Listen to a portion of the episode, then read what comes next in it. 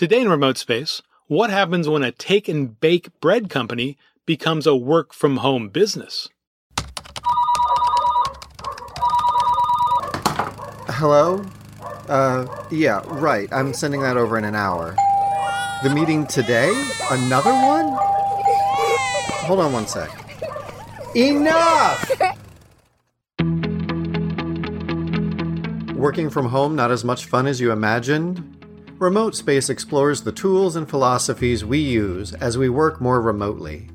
We'll talk to experts who have mastered remote work, those studying the shift in how we work, and those learning on the run. Here's your host, Doug Thomas. I'm Doug Thomas. Before suburbs were inundated with artisan bakeries peddling organic ingredients on every street corner, the Essential Baking Company was there, starting in Seattle in 1994. Now you can find their bread in markets across the country and order online. Our guest, Kendra Hubble, created and manages the e commerce store and provides marketing support through her company, Sassafras Digital.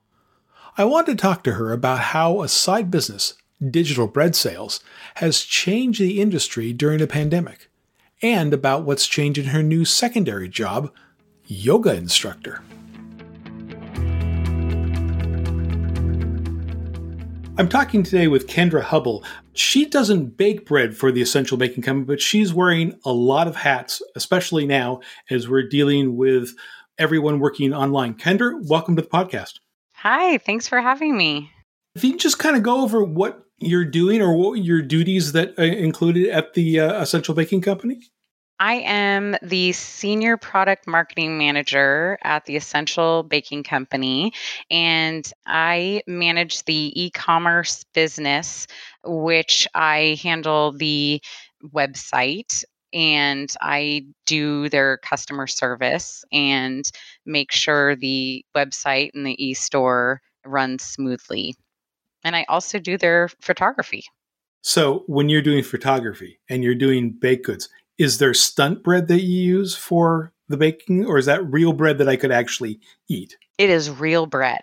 Everything is edible. Okay, you're not putting some lacquer lacquer finish or something like that so it gleams. I don't use anything fake. And in fact, the bread on the garlic bread packaging, that garlic bread, I made that in my own kitchen and shot that and that was completely edible. That's the real deal. So, Kendra, as being someone who's been around bakeries and bread for a long time and, and has worked with experts, I'm just curious now that everyone has their own sourdough starter, because that's what everyone did during quarantine, what will they do with it once quarantine's over? Do they just stop making sourdough, or what's the future of the quarantine sourdough starter? Well, they either have to keep feeding that sourdough starter Otherwise, it's going to just die, unfortunately. So, hopefully, they'll either pass it on to other people that want to keep making bread or they'll continue to feed it. I really encourage people to make bread because it's great art. I also like people to buy our bread because it's real sourdough made with an actual starter, just like they're making from home. Our bread only has simple ingredients. It's just organic flour, water, and sea salt. That's really it. It's super simple ingredients. So, yeah, definitely keep feeding those sourdough starters. so that's kind of a backwards way into yes talking about essential bakery and again trying as everyone's been seeing that innovation and transformation and being more digital and more online has really been forced in a lot of areas. One area we don't think about is something like a bakery which if you can just tell a little bit about what happened in march. Now i just want to make sure essential bakery does a lot of online. You only have one physical cafe though is that correct we originally had three, and our Wallingford Cafe and our Madison Cafe, we recently closed those. And so we're left with our Georgetown Cafe. And our online presence, I was managing our online sales with our website, and that was being run out of our cafe that represented a small bit of our business. The main part of our business is our wholesale business what's in the grocery stores, what you see at Costco, and other online retailers. That's the the bulk of our business. And our little online store suddenly started to take off in March. I started to see that business grow and had to raise some flags and we had to move that business to our main order desk and now it's a thing. Now it's a legitimate big part of our business along with our other online retailers. So it's pretty exciting. So, in that sense of when things quote unquote go back to normal, the new normal for your company may be more presence online. Are you growing orders for people online who can't go to stores, or are you growing orders for people who are just searching for stuff online and find that more easy to do? people used to be comfortable going to the grocery store. And what's unique about our bread is it doesn't contain any preservatives, it's organic. And we have a couple of different products. So we have our artisan fresh bread that comes in a bag that you have to go to the store and buy daily. We also have our take and bake bread that comes in individually packaged essential fresh seal packaging that makes it shelf stable for 3 months unopened you finish baking it yourself in your oven so you have fresh baked bread we also have a gluten free line that is also in that packaging.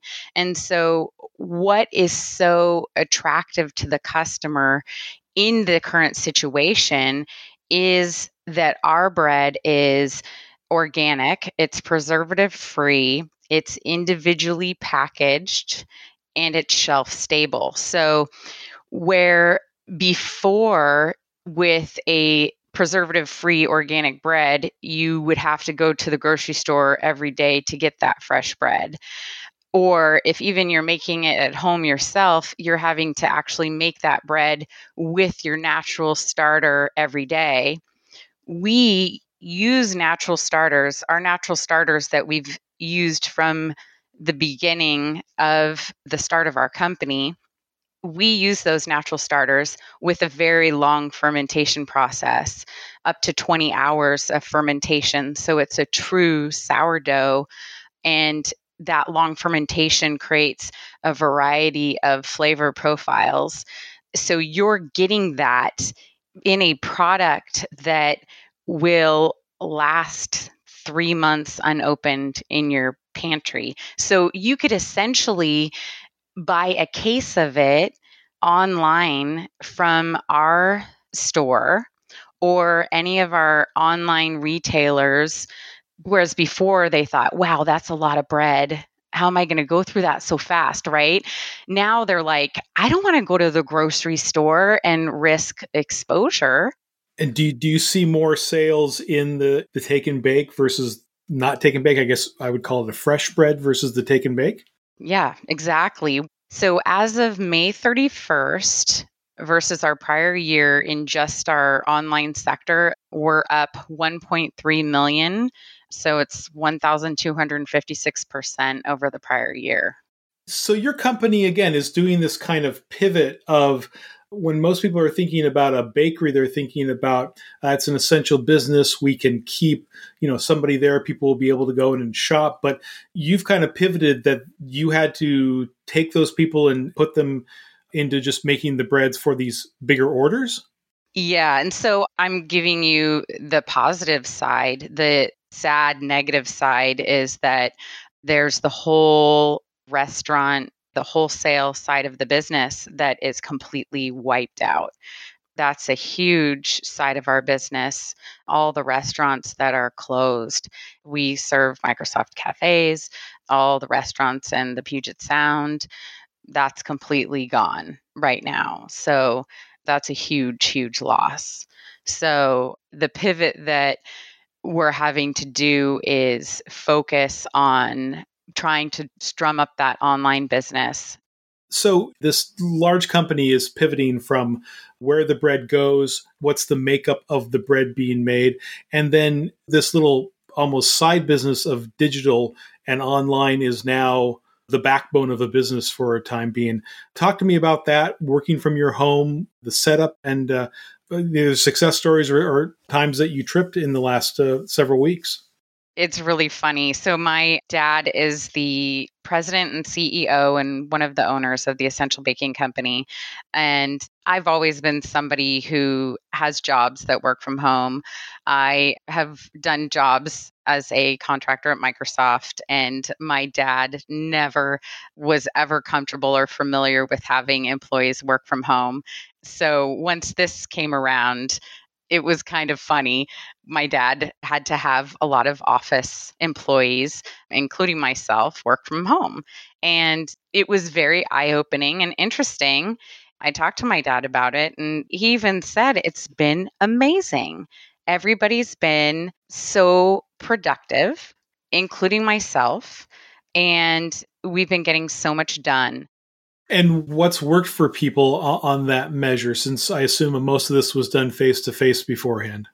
In the office, they were very used to the drive by communication style walk by the desk and, hey, how about this? So the more scheduled meetings is what's working.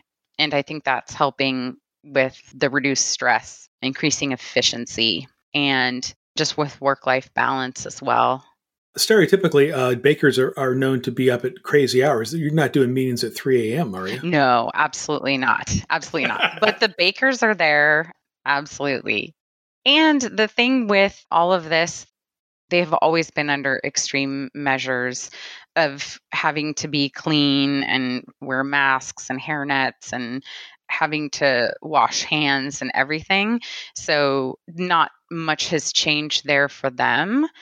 It's a very, very clean environment. So, they're really used to that.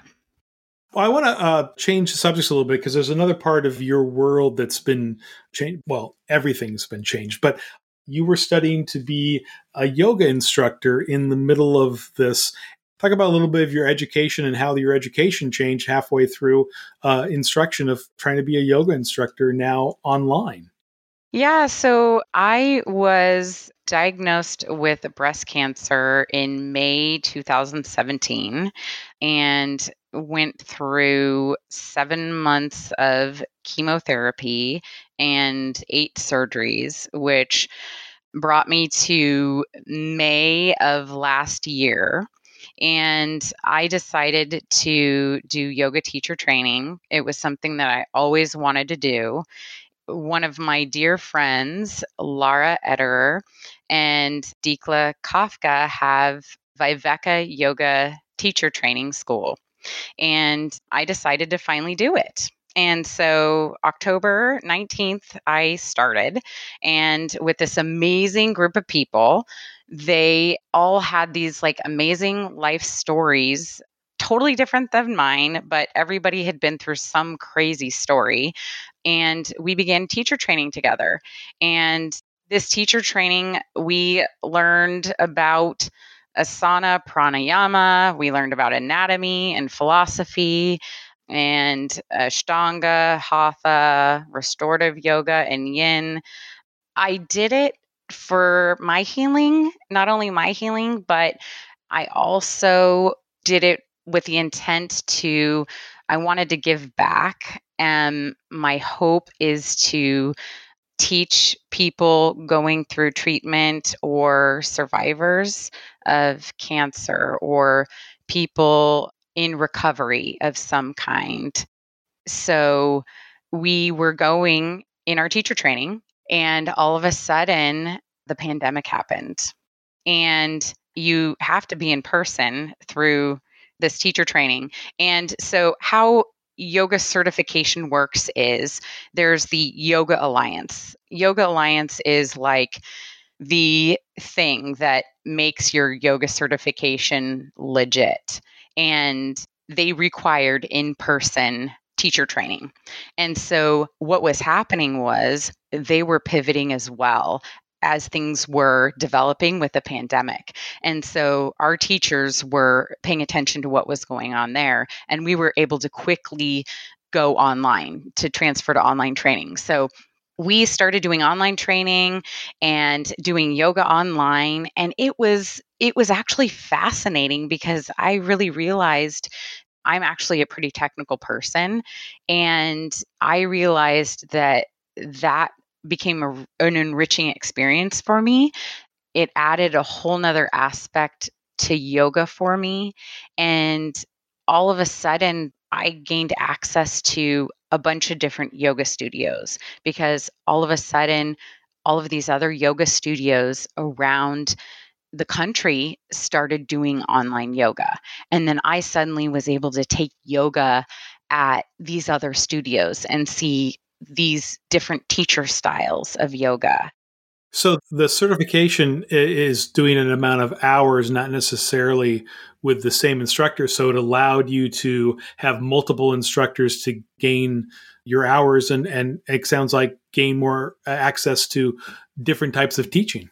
Yeah, exactly. And so the Yoga Alliance approved us to continue the teacher training online, and we were able to finish on May 17th they said that we do have to get back together to learn safe assists in person once we're able to get that many people together. So we've promised them that we're going to do that.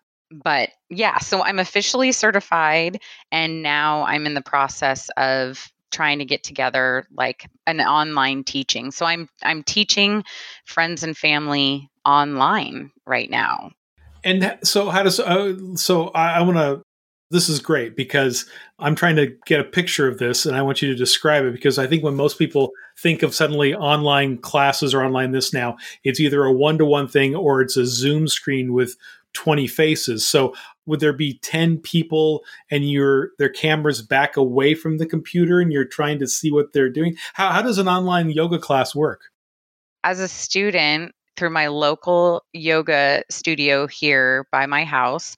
I sign up online as I normally would for whatever class that I want to take. And 15 minutes before the class, they'll send me a link and I'll click on the link to Zoom and then I'll see the teacher and the other students that have logged in. And those students can opt to have their video screen on or off. And then the teacher mutes everybody and then they they start the class and the teacher may be at the studio or they may be at their house and the studio here is basically sharing screen so that the teacher's screen is showing and then they teach the class and then i take the class in the privacy of my own home and then at the end of the class the teacher will come on and say hi and all of us have the option to turn on our microphone and say hi. So then you have this feeling of community that you're missing from not being in the studio. Okay. So it's again some ways you know for people who took exercise videotapes and and discs and all that when when that was the rage in some ways it's almost the same as it's one instructor telling you what to do you know the few yoga classes i've been to occasionally the instructor will you know come through and look at what you're doing and give you a suggestion or whatever. That's not being done though. It's just basically almost like a, a videotaping of a certain class. And then the community part and the questions come at the end. Is that right? So it depends. It depends on what you're taking. So there's a workshop that I'm doing actually with one of my yoga teacher training teachers on handstands. It's a handstand workshop that I'm taking every Thursday live for an hour and a half there's eight of us in the class and it's interactive and she's watching us and she's giving us pointers so she can see what we're doing and i was literally trying to do a handstand and she was looking and she could see she's in her studio at her house and i'm in my bedroom and she's telling me kendra look in between your hands not straight ahead so I'm getting feedback instead of just watching a video. Wow. So is the you're on your computer and the computer's on the bed? Is that So I'm I have my laptop and I'm pointing it at myself and I'm trying to do a handstand towards the wall. She was giving this drill on how to like she had us with a chair and we were using the chair to walk up to a handstand. And my gaze was not in the proper place. And she was able to tell that. So, isn't that cool? I loved it. Yeah. That's fabulous. I'm also waiting for the uh, comedy sitcom that will happen later when, when everyone falls down and falls on their very expensive computer and breaks it because they're trying to do handstand. Well, so that brings up the other thing. So, like me as a teacher knew, you know, because I'm just delving into this world. It was an interesting time for us as a teacher training group because we were looking at things like usually when you go to a studio, you're signing a waiver.